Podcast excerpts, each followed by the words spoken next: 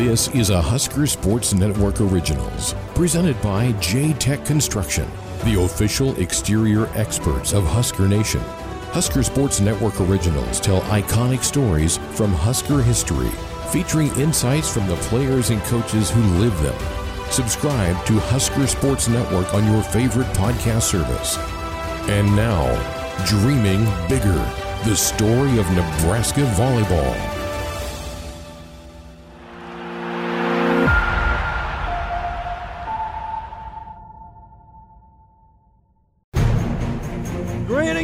Nebraska, and welcome inside the Sprint Center, downtown Kansas City, Missouri, for the National Volleyball Semifinals. Number one seed and number one ranked Penn State, 33 and 1, versus your number five seed and number five ranked Nebraska Cornhuskers, 30 and 4. I remember going into the Penn State match feeling like that was the match for the national championship. Swing by a Reed, good block touch, Huskers digger. Now Nebraska, Kelly Hunter chooses. Briana Holman on the slide. Muscles it through the block. Wood Huskers 25 18. Big round in the first. My goodness.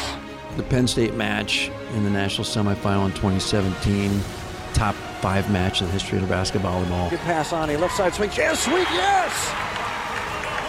Absolutely clutch.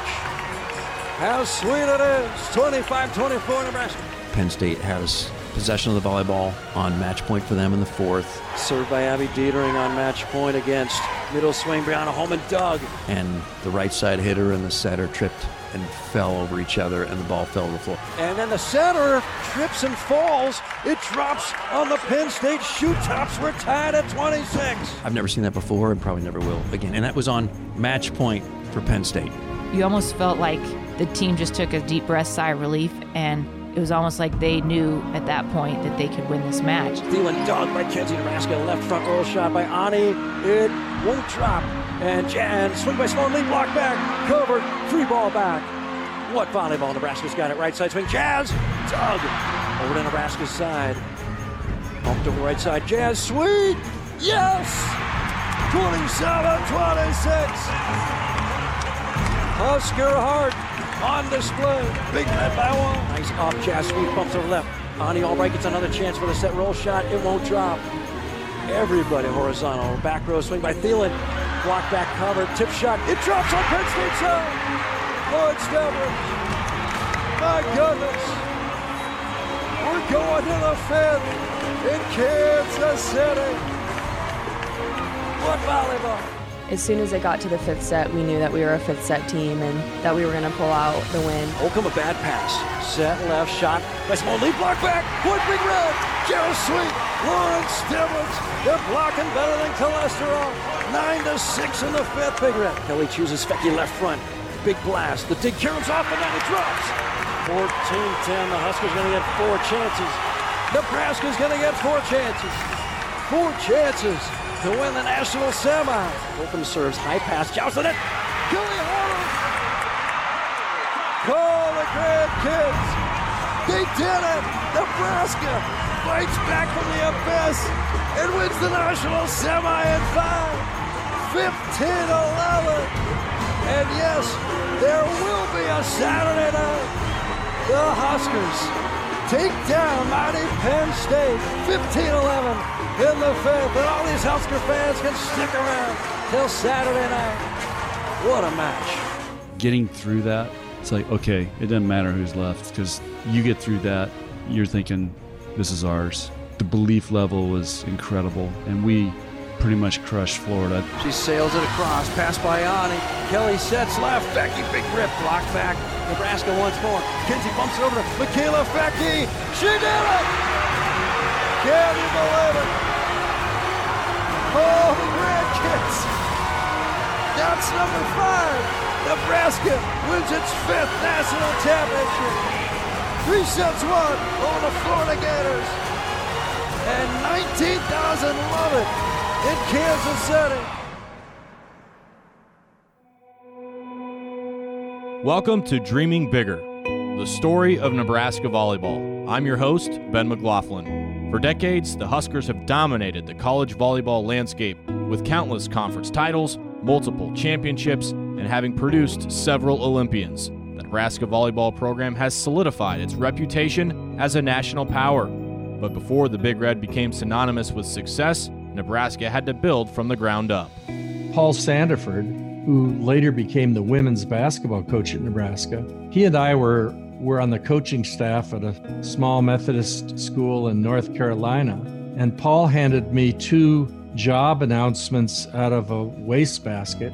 One was uh, for the University of Minnesota, and the other was for the University of Nebraska. That's the voice of Terry Pettit, who would become Nebraska's second ever volleyball coach. Pettit, an English teacher and volleyball coach at Louisburg College, took the job notice, hopped in his car, and drove from North Carolina all the way to Lincoln to interview for the head coaching position. I don't know that I was their first choice.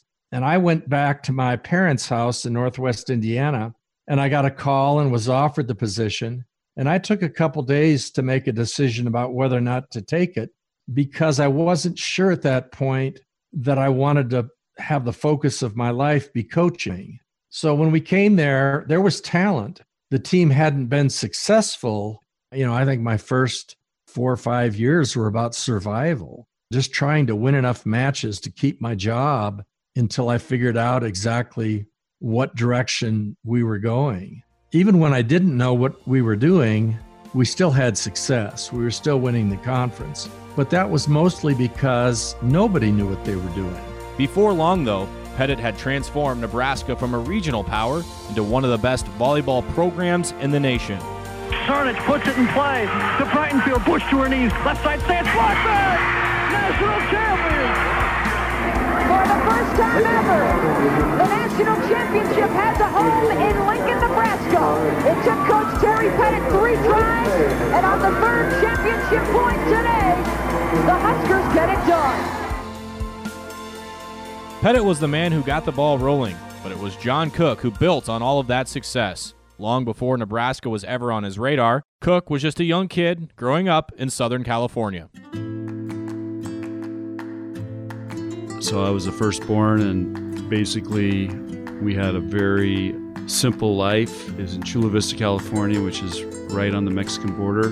My great grandmother raised lemons back in the 20s, in the 1920s. She had homesteaded out there, so we lived. By by the time I was born, it was wasn't a lemon ranch anymore, but it was still some property and some orange trees, tangerine trees, lemon trees, and and uh, anyway, so I had free reign of playing running everywhere, and that we had a pack of dudes, and we rode bikes, played war games, football, basketball, baseball, and we did everything. So it was a great way to grow up. And we, one thing I, I think would help me become a coach is we learned how to solve problems. We made our own rules.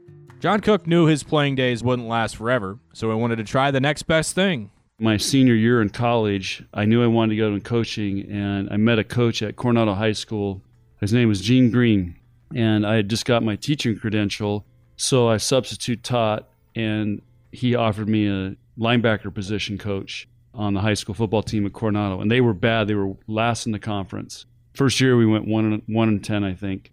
The second year uh, I was coaching defensive line and linebackers, and the defensive coordinator got mononucleosis and was out for like six weeks. So they moved me to defensive coordinator and you know, you always look for things that happen. But that year, we won the conference, first time in 36 years, and then uh, got to go to the, the CIF playoffs. And and ironically, we played Lincoln High School, and on that team was Marcus Allen and his brother. So I had no plan how to stop him. But that's when I really fell in love with coaching and uh, knew I wanted to be a football coach. Being on the beach in California, it didn't take long for Coach Cook to be introduced to the sport he'd soon devote his life to. At that time, I had moved down to South Mission Beach and was living there, and met my wife who was playing volleyball at San Diego State. She was a senior, so I'm like, okay, what's this volleyball thing? And so I watched it. Yeah, whatever. It was, it was cool. But uh, we started playing beach volleyball down at South Mission. Just go down there, play beach volleyball, drink beer. It was great. anyway, we got really into it. So I, I became addicted to trying to get good at this sand volleyball. During the time I was coaching football, I was substitute teaching. That's how I was making a living. And a school offered me a job and said, we're opening all these girls' sports. We need, we'll give you a full time teaching job, but you got to coach all these girls' sports. And I'm like, okay, which ones? Basketball, no problem. Softball, no problem. Volleyball, I go, I know nothing about volley, indoor volleyball. And uh, he said, well, we need you to coach all those. But I knew nothing about volleyball. I had to go to clinics, got books, talked to my wife. We were engaged and just about ready to get married when all this happened. And um, first year, we go to the CIF playoffs. And of course, this is the first time they've had any success. I have no idea what I'm doing, but I just coach them like football. They cried every day, but these girls loved it. They competed really hard, and we found a lot of success. And it was a big deal for the school because women's sports now were successful. All of a sudden, people start coming to the games, and it became a big deal. They became big shots on campus. And then about four years later, we won the whole state. Then it just it changed everything. Through his early success, Coach Cook developed a winning reputation, and eventually he caught Coach Pettit's attention. We used to take our team in the 1980s over spring break, and we would go to San Diego and stay at UC San Diego. John coached at a high school not far from USD. I think it was Francis Parker High School. And so he invited John over to see us train and practice and I believe we went down to Old Town in San Diego and had a conversation about coaching. At the time, Cook had a successful club volleyball program in San Diego, the first of its kind in the area. Pettit was impressed. We went out for dinner that night or something, and uh, he said, Hey, why, why, don't we play your club team? So on the last day, we scrimmaged them. So that's how we kind of met. And we scrimmaged against the Nebraska team. And then about four months later, he called me up and said, Hey, I got a job opening. You interested? Cook didn't hesitate joining Pettit's staff. From there, he was able to learn firsthand under Terry Pettit, who at the time was already a legend in the making. First of all, I saw he recruited athletes. So that that was for me as a young coach, okay, it's about getting athletes and then training them. Second thing was the discipline and how he trained. They were so disciplined and so structured in their training, you know, and again, a lot of my original watching volleyball in San Diego was was just seeing te- they would go in, roll the ball out, play, and you know there wasn't training going on. So that was another big impact. Coach John Cook spent a couple seasons learning under Pettit at Nebraska. That opportunity eventually led to a chance to join the USA volleyball coaching staff, which he readily accepted. I loved the USA team because the only thing that mattered was to win. So it was like coaching the NFL and NBA. I mean, all that matters is you know, do you win or you lose? And I love that. I love the pressure. I love you didn't have to deal with anything else. But coaching international volleyball didn't come without some difficulties for Coach John Cook. The problem was I trapped my first year, I think I was on the road 200 days and I would be gone for a month at a time and there's no communication, there's no FaceTime, none of that stuff. So we made a decision like, okay, I've got to try to get out of this. And so I looked into college coaching women because that's where the opportunities were. And we had come back from the World Cup. This was on Christmas Eve. I got offered uh, Wisconsin and Arizona head jobs within 45 minutes of each other on Christmas Eve. I was ready to take Arizona because I said whoever takes that job will be coach of the year in the Pac 10. And Wisconsin was going to be a total rebuild. And my wife said, We're not moving to Arizona because I'm not raising my kids in the sand and the cactus and snakes. We're going to get a two story house with a big yard and a big tree. So we went to Wisconsin. With the situation in Madison, Coach Cook learned firsthand all the challenges a program rebuild presented. We had to have a tryout because two years before I got there, the Steve Lowe, great coach, and he had actually worked with USA Volleyball Women, so I got to know him, and he uh, passed away. So they had an interim coach or a GA actually take the program for a whole year. Well, they wouldn't let her recruit. They graduated six seniors, so I inherited basically about five kids on scholarship and there was nobody else. So we had to have tryouts. Just, I mean, I think we got up to eight or nine kids that year at Wisconsin. I had to learn how to really coach. Talk about just, you know, how to build a program, how to coach, how to hire, how to recruit. What's our niche? How are we going to compete in the Big Ten? I mean, you had just had to figure everything out, and it was awesome. Meanwhile, Coach Pettit was several years into his tenure as head coach of the Huskers. He was wildly successful, but he wasn't happy. Pettit was suffering from burnout. I couldn't sit in a movie. I'd, I'd leave a movie and be thinking about the third rotation. The good part of that is I was constantly thinking, what could we do better? But it, you know, that's not a lot of fun for your family. Because of that, I would be exhausted. So we're, we're on top of the volleyball world, but I didn't want to wake up 15 years from then and find out I never followed a different path. A few years into his tenure, John Cook was able to turn the Badgers into legitimate title contenders. So, with Coach Pettit looking to leave the profession, Coach Cook became Pettit's ideal successor. Cook just didn't know it yet. So, in 1998, we played in the Coliseum in a regional final, and we were hosting the Final Four in Madison. If we would have won, won that, I probably could have ran for governor. Seriously. Anyway, we lost in five to Nebraska. Heartbreaker. After that, we went out, and our wives went with us. And he goes, "Hey, I'm I'm going to retire. I want you to come back." And I'm like, "Oh yeah, right. Why are you going to retire?" I mean, he was like 52 years old or something. I go, "You're you're so full of it." And his wife Anne, who's awesome lady, and she goes, "No, this is for real."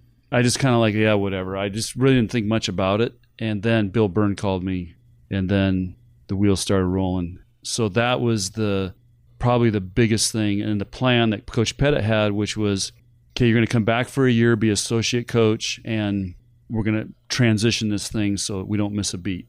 So it was brilliant. I just I loved everything about it. Like, okay, these guys are thinking big, and and I remember going in. I met with Pat Richter, the AD at Wisconsin, twice. Once when I got hired, and that last day, and I said, "Hey, Nebraska's offered me this," and he goes, "Yeah, I know. They called me." and it was twice what I was making to come back. And he said, "We're not, we're not going to get in a bidding war." I said, "Thanks, see you later," and that was it. The move came as a bit of a surprise. John Baylor, who was and still is the play-by-play voice of Husker volleyball, was taken aback by the move. Well, it was shocking. First of all, that Coach Cook would give up a head coaching job at Wisconsin in the Big Ten for an associate head coaching job at Nebraska in the Big 12. And he took a lot of heat from Big Ten coaches who said, hey, you're demeaning our status when you relinquish this for that. It became fairly apparent that Coach Cook would take over. But when? I mean, Terry Pettit was 52. He had built this monster. And why would he step away? The players, on the other hand, readily embraced the move, including Husker legend Nancy Metcalf. So when he came in, I knew who he was, and I had a lot of respect for him as a coach and as a person. Um, but Coach Pettit, I think, did a really nice job of making that integration really seamless. And so Coach Cook came in, and Coach Pettit was giving him more more responsibility in practices and in games for practice planning and running practices and that kind of stuff. So the following year, when then Coach Cook took over, it didn't seem like a huge change. We had all known this was coming. Coach Pettit had talked to the team and said, "I'm stepping down now." You know, I brought Coach Cook here to replace me, basically, and we had already built the trust with Coach Cook based on, you know, Coach Pettit's recommendation, but also based on that year of experience when he was the associate head coach. We all knew he could do the job and we knew what kind of a person he was and that he was a coach that we would want to follow. Lindsey Peterson, then Lindsay Wischmeier, a defensive specialist on the team, was also keen on seeing Cook take over. I don't think there was any doubt in any of the players' minds that we knew, so we were confident and comfortable with where the program was going and knowing there wasn't any question marks at the end of that season as far as what would lie ahead for us. We were well aware of the demands and expectations that Coach Cook would have for his program, and we were excited to see what you know see what happened as he moved forward in that position. Pettit and the players believed in Coach Cook. However, not everyone shared in that belief. It was my first press conference. I don't remember who asked it. And they said, Hey, coach, you have the lowest preseason ranking in the history of Nebraska volleyball. And we were 12th or 14th.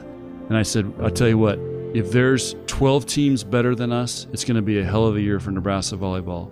And our players were sitting right there and they heard me say that. And I think that was the first thing that they're like, okay, this guy means business. He thinks we're good. The Huskers were good. Coach Cook first realized this when they headed up to South Bend for the Notre Dame Invitational in early September. There, they faced off with the Fighting Irish, Michigan State, and UCLA but it was against the Bruins where Nebraska found out what they were made of. UCLA, I think, was ranked number one, and we got to the fifth game, and Angie Oxley went back and served about six points, blew it open. We won the fifth game, and that's when all of a sudden it all clicked. Like, okay, we're legit. John Cook, who coached seven years at Wisconsin, in his first year as the Nebraska head coach, and what a job he has done. So many people thought that Nebraska was a year, maybe even two years away. They graduated five seniors from last year's team. Their star player, Nancy Meendering, decides to redshirt, and lo and behold, at 33-0, John Cook has gotten his team back to the promised land uh, much quicker than anybody thought. 2000 was a surprise. This was not one of the more talented Husker teams. I mean, who was our big hitter? You know, who was going to be the Terminator in trouble? We didn't know. And so this was just a great collection of talent that was going to be competitive, but an undefeated season? Stunning. We went into the season as underdogs. I don't think anybody really picked us to have a successful year, but we never saw ourselves as that, and we didn't let what the critics or media had to say affect how we played. We just really loved playing with each other and embraced each opportunity we had. And I think we just thoroughly enjoyed being in the gym with each other. So it was kind of upsetting. In fact, after we won it that year, when we sat in the room afterwards talking, there was more of us upset the fact that we weren't all going to play together again, as opposed to being excited the fact that we won a national championship. I mean, that was the type of team that that was. The undefeated Nebraska Huskers poised to celebrate. Serving is Oxley. Into the middle, Livingston. This could be it. Set Kulikowski. And she puts it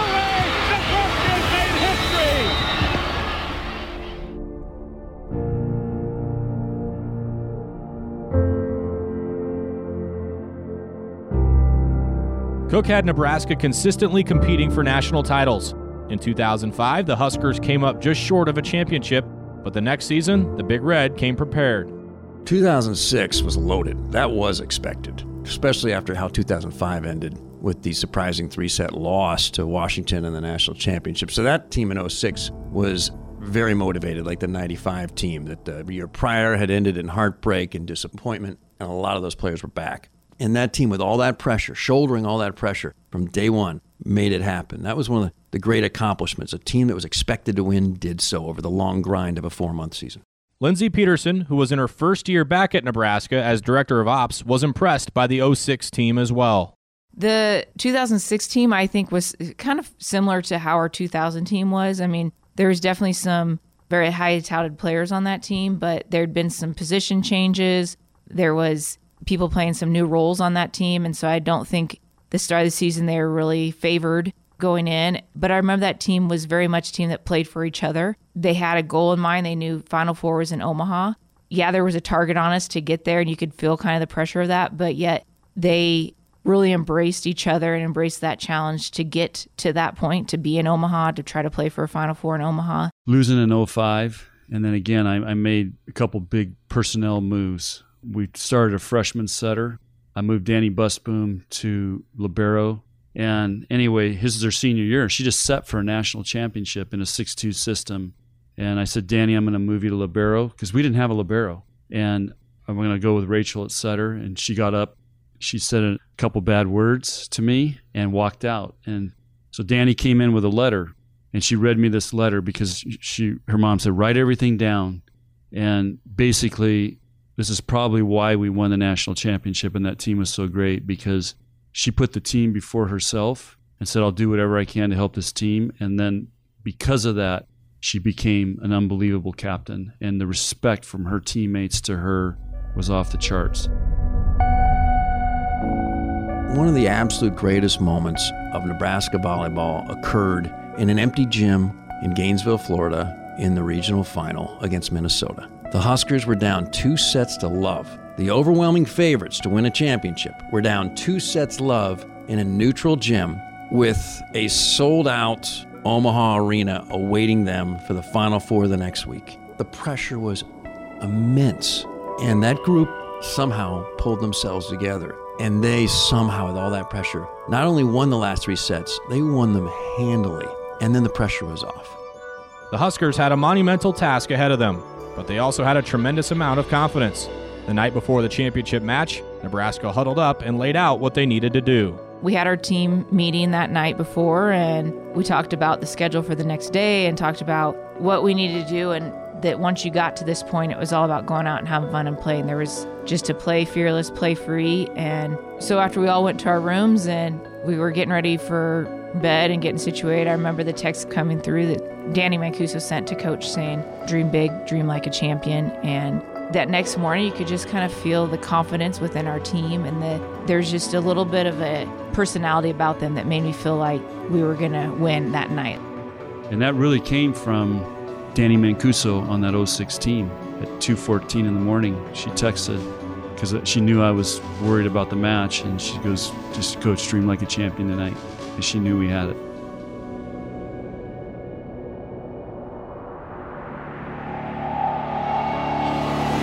To finish the comeback. Pass by Barboza in the middle. Richards, ricochet control with a big red. Holloway, Pavan, game point!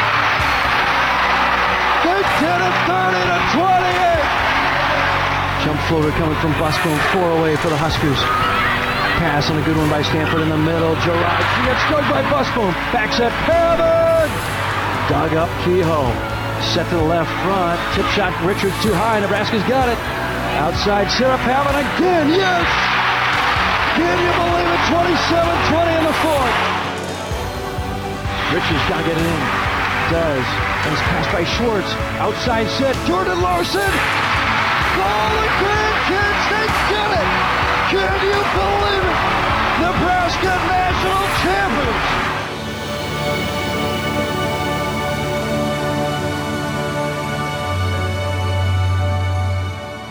Like Pettit before him, Cook had Nebraska volleyball consistently contending for titles.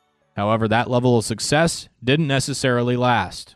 Husker Sports Network originals are presented by J-Tech Construction, the official exterior experts of Husker Nation. Find out more about this great Husker partner at jtechconst.com.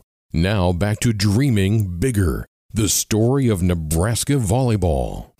I really split his tenure into three stages. The first stage is 2000 to 2008. You had the 2000 and 2006 championships, you had the 2001 Final Four, you had the 2008 magical season, you had the 2005 Final Four. So you had five out of nine years when you're in the Final Four. And you had Larson and Pavan and Stalls and Meendering, and it just loaded. And then you had 09 to 14. No Final Fours, and it was a tough time. And that was stage two. Also, like Terry Pettit, John Cook could feel the pressure of the job weighing on him.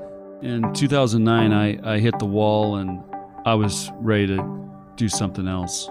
And I couldn't get out of bed. I just was, it was just overwhelming for me. And it was after that, we had that great season in 08. And I'm just like, this is never going to get any better.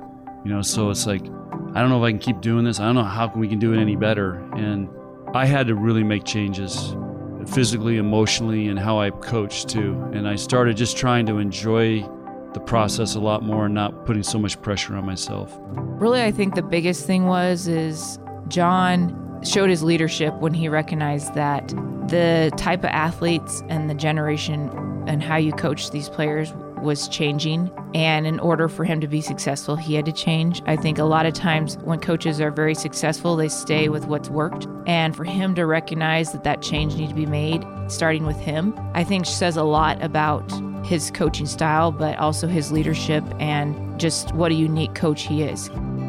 Kayla Banwarth, who played for Coach Cook and is currently an assistant under him, had a front row seat to Cook's transformation.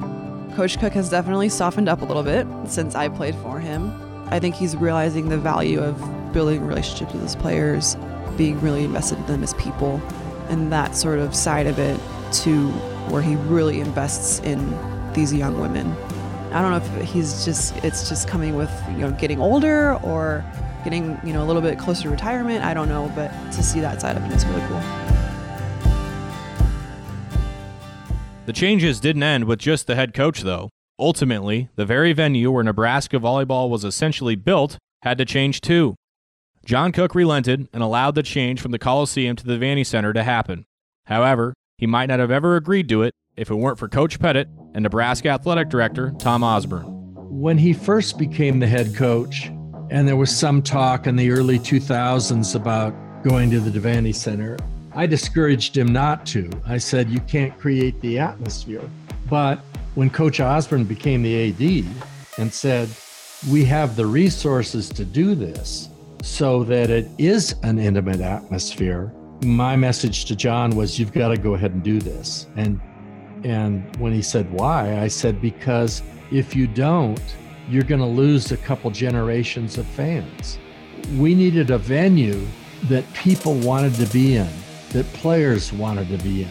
Moving to Devaney, you know, my first thing was when they announced the PBA being built, I said, well, if Devaney's not good enough for our basketball team, why is it good enough for volleyball? And 20 minutes later, I get a text from Coach Osborne, get your butt up to my office right now. I go up there and I, I'm walking in, and his secretary, she goes, I've never seen him this upset. And I walk in, and his veins are popping out of his neck. And I'm like, Coach, what, what's up? and he goes, I got these damn regents, and we're trying to get this thing built, and we're trying to, you know, and you're telling us it's not good enough now. Everything's blowing up. He goes, I got to go over and meet with these guys. I said, Coach, okay, there's seven things that have to happen for us to move. He goes, What are they? We wrote them down right there on a sheet, wrote them down. And he goes, Okay, I'm going to the Regents. We got it all approved, and next thing you know, we're moving to Devaney. The change paid off. Since they moved into the Devaney, the Huskers have sold out over 250 straight matches and counting, an NCAA record. Not long after their move, in 2015, the Huskers had made their way back to a championship level. And a pass by Kenzie Maloney. Over the net, joust at the net. Controlled by Texas. Bump set left. Sarah made a big swing. Controlled by the Husker dig. Nebraska's going to get a swing. Outside. Kelsey B. Off the block and off. They did it! Nebraska national champions. Golden Grandkid. In 2015, the Big Red is best. Kelly Hunter became the leader.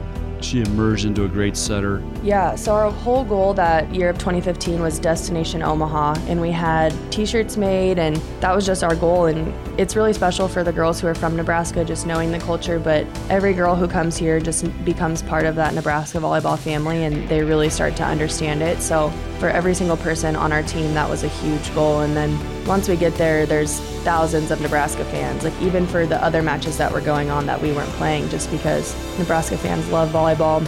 It's kind of like we were doing it for them as well, just like putting on a show for them and trying to make it just for the state and for our fans.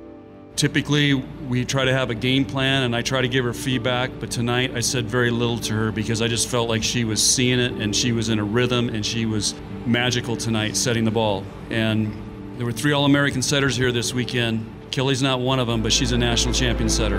Bump set left, shot by Neal, ricochet off the block, Huskers digger. Now the Big Red set it up. Kelly Hunter, yes! 9-8 Big Red, three in a row. We had a great coaching staff, and Mikaela Foecke and Kenzie Maloney came in and said, We're going to win the national championship as freshmen. So that's how cocky they were. I'm like, You snot nosed little freshmen. What do you do? You have no idea. But they backed it up.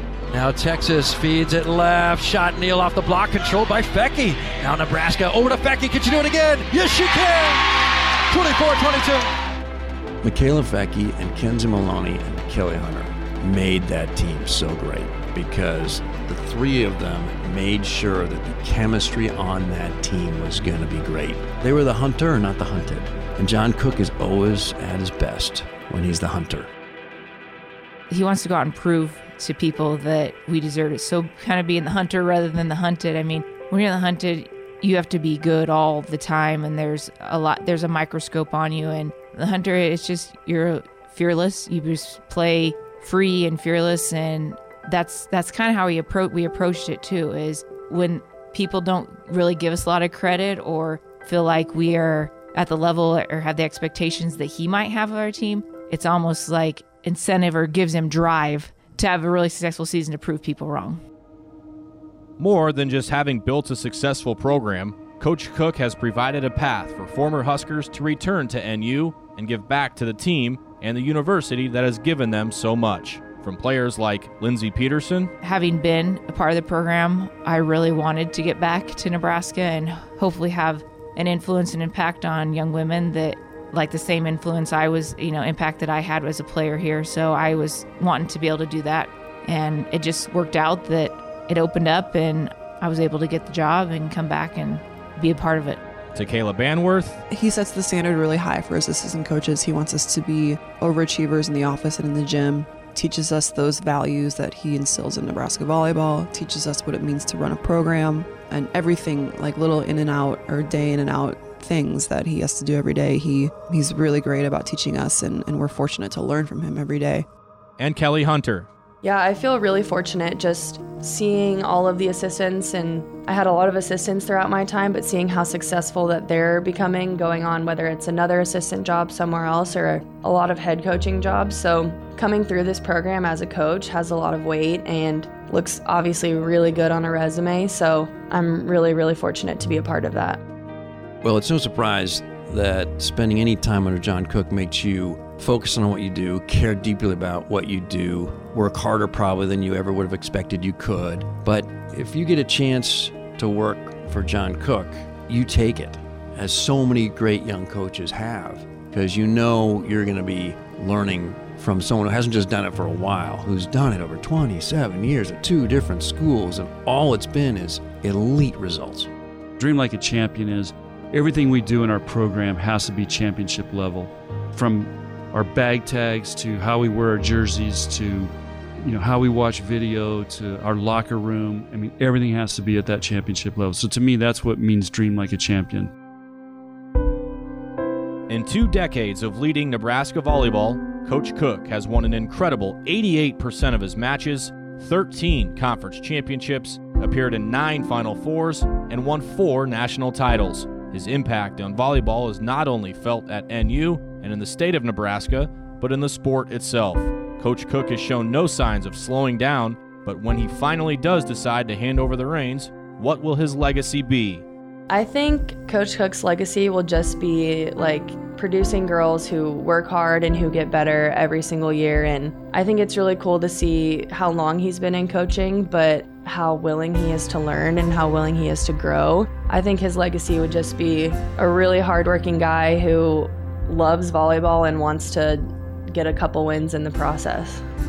When John walks away, it'll be similar to like Coach Osborne leaving football. He's taken a bunch of risks for the betterment of the program, and it's worked. I mean, we've moved to Devaney. He is playing in a facility that sells out 8,000 people every night. I mean, his goals and expectations for this team, he never doesn't set the bar higher each year. And I think that's something you'll remember about him is every year he wanted to be better than he was the year before. He wanted to do something bigger and better for the program, for the state of Nebraska, for the university. What what could we do? And that was always his trademark. When he steps away, the players that played for him are gonna have had a four year experience where they feel like they grew as leaders but grew as women as well and were pushed to be the best in every aspect of their life not just on the volleyball court and i think that's something that stems directly from john is because he never settled for what wasn't the best It'll definitely be a championship legacy. Someone who never settled for less than best effort,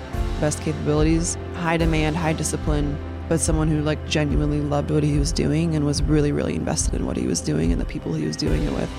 I think he's built a tremendous legacy, and he's the kind of person that is very deserving of it. And so I'm so happy to see him continue to have success. And it, it makes me sad to think that he's almost done. I hope he's not. I hope he coaches for a long time, not only for the program, but for the players. You know, I think individual players who come in get to learn a lot from him. You know, he gives success to the program, but he gives these opportunities to these players, and he's teaching so much.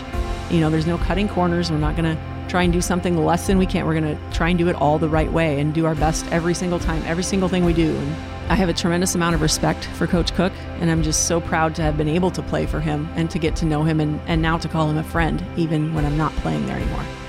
John Cook took something that was already great and built it to something even bigger. He followed a legend and became one himself. He outworked everybody. Everything was intentional and everything was fully considered.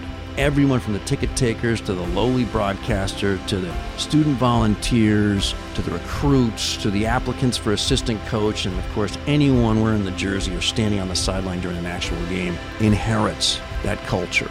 It's inspiring. That's part of his legacy. When you think about everything that that's happened with volleyball in this state, the Olympians, the Devaney Center, the national championships, when people remind you of that, what do you think of, of what you've built? I don't know. Just uh, guy worked hard, cared about the program and dream big. You know, dream big here, and the leadership has always allowed us to do that, and that's what Nebraska's all about, I think.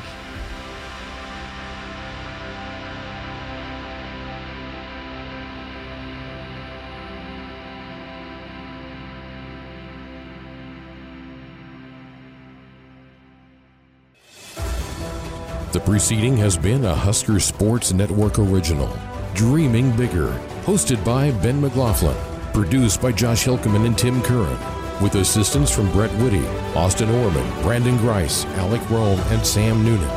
Additional audio was provided by ESPN and Huskervision. Subscribe to Husker Sports Network podcast for more great episodes presented by J Tech Construction.